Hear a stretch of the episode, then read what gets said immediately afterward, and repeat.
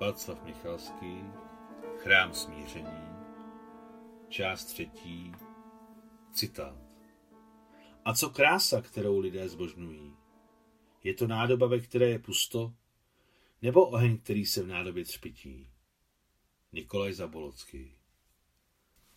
Kapitola dvacátá čtvrtá. Na jaře roku devatenáct set čtyřicet čtyři se stala v Moskvě významná událost, o které nepsali ani jedny sovětské noviny. V Polytechnickém muzeu se nekoná koncert Alexandra Věrtinského, který se vrátil z emigrace. A nekoná se nikoliv proto, že by první koncert slavného pěvce zakázala vláda, ale proto, že si na něj přálo přijít tolik lidí, že nejen nejbližší, ale i vzdálené přístupové cesty byly zahrazeny davem a všechny tramvaje, auta a povozy zůstaly viset v davu doslova zazděné. Už proto je dav davem, že se z něj nedostanete. A v davu máte jedinou starost, aby vás neušlapal. Poznámka pod čarou. Na tuto událost, na toto vyjádřeno dnešním jazykem povolené shromáždění, odkazovaly jen pařížské noviny, ruské zprávy. Konec poznámky pod čarou. A od té doby, co Anna Karpovna odešla z nemocnice a celá se oddala synovi Nadi a Karena, malému Arťomkovi nebo Armenkovi, jak mu žertovně říkali rodiče, změnilo se v jejím životě málo co. Čekání na Sašenku, až se vrátí z fronty, a vzpomínky na minulost byly hlavní oporou její duše, téměř jedinou duševní potravou zamračených a plytkých všedních dnech. A je třeba dodat, že i malý Arťom jí dělal radost. Rostl z něj okouzlující, neobyčejně hodný chlapec s černýma očima přes půl tváře a neobyčejně důvtipný, chytal v letu každé slovo. Jak ruské, rusky s ním mluvila máma, tak arménské, arménsky s ním mluvil táta, tak ukrajinské od Anny Karpovny, zkráceně mámiňusi. Byl májový den, skrz naskrz prosvícený sluncem, stromy na čistých prudách byly obsypány jemnou zelení, vrabci cvrlikali, děti výskaly přeplněné radostí ze života a tramvaje jezdící po bulváru důležitě zvonily, jako by dávali znát, že je všechno v pořádku, jak má být. Do pěti odpoledne byla Anna Karpovna na procházce se svým svěřencem na čistých prudách, kde bylo v té době velmi čisto, ticho a útulno. Doma u Naďi ještě Annu Karpovnu čekalo připravit večeři, takže byl akorát tak čas vrátit se z procházky. Naďa se vracela z lékařského institutu kolem sedmé, ale ani Karen se většinou v nemocnici dlouho nezdržoval. Půjdeme, miláčku. Vzala Anna Karpovna Arťoma za ruku a vydali se k tramvajové zastávce. Chlapec miloval jízdu tramvají. Nastoupili do vagónu. A hned byli v pasti. Tramvaj prudce zastavila. Díky tomu, že byla poloprázdná, všichni seděli a nikdo neupadl. Když Anna Karpovna instinktivně kryla Arťoma, kterého měla na klíně, bolestivě se udeřila ramenem o přední sedačku. Nejdřív nikdo nic nechápal, ale potom všichni uviděli, že je tramvaj v sevření davu. Lidé neuhýbali z cesty, protože neměli kam. Odkud se vzalo tolik národa? Poznámka pod čarou. Z Šangaje se vrátil do Moskvy Vjetinský. Jako dar přivezl Rudé armádě vagon léků. První koncert v Polytechnickém muzeu se nekoná z důvodu neuvěřitelného zájmu publika. Sešel se stotisícový dav. Musela být zastavena tramvajová, automobilová a koňská doprava a přivolat jízdní milici.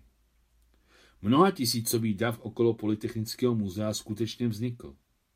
A informace z ruských zpráv o vagónu s léky, které údajně sebou z emigrace přivezl Vertinský, neměly pravdivý základ.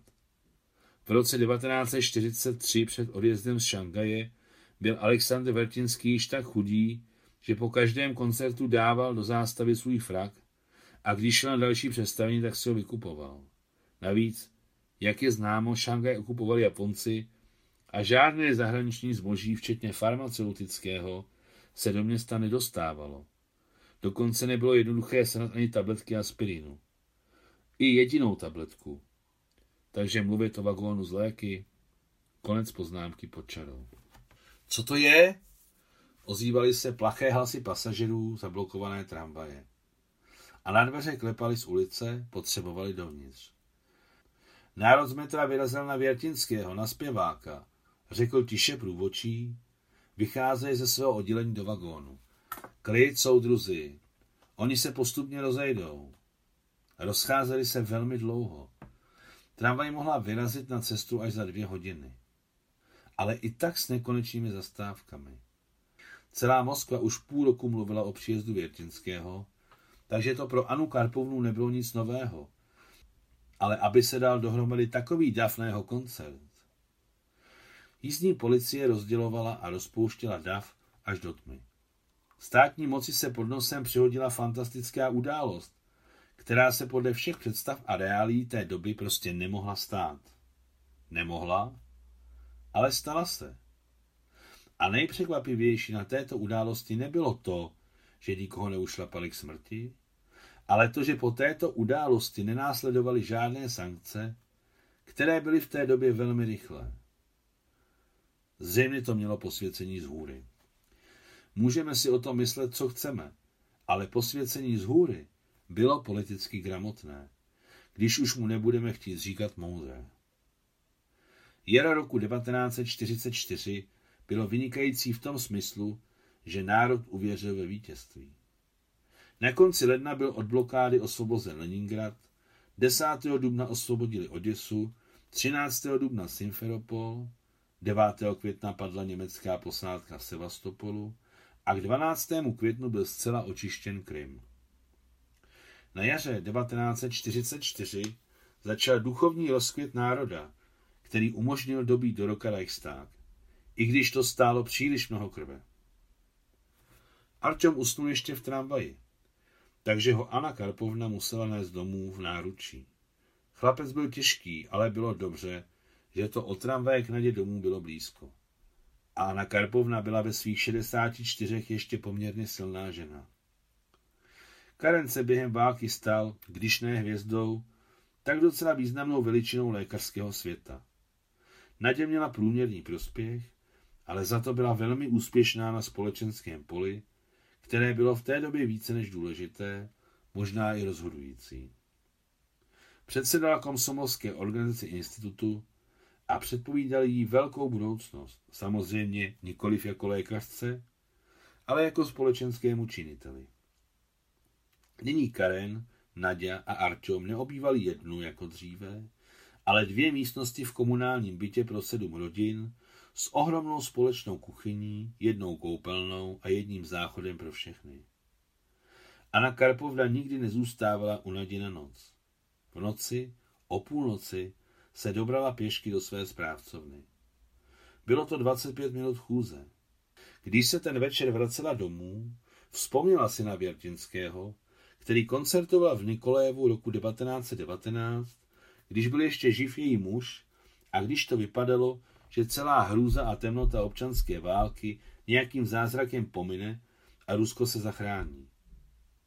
Večer Alexandra Věrtinského proběhl v důstojnickém shromáždění, kde se kdysi představení účastnila Marusia, nejčastěji v roli nápovědy v kartonem vystlané nápovědní budce, páchnoucí myší močí a občas i s replikami na scéně typu podává se večeře.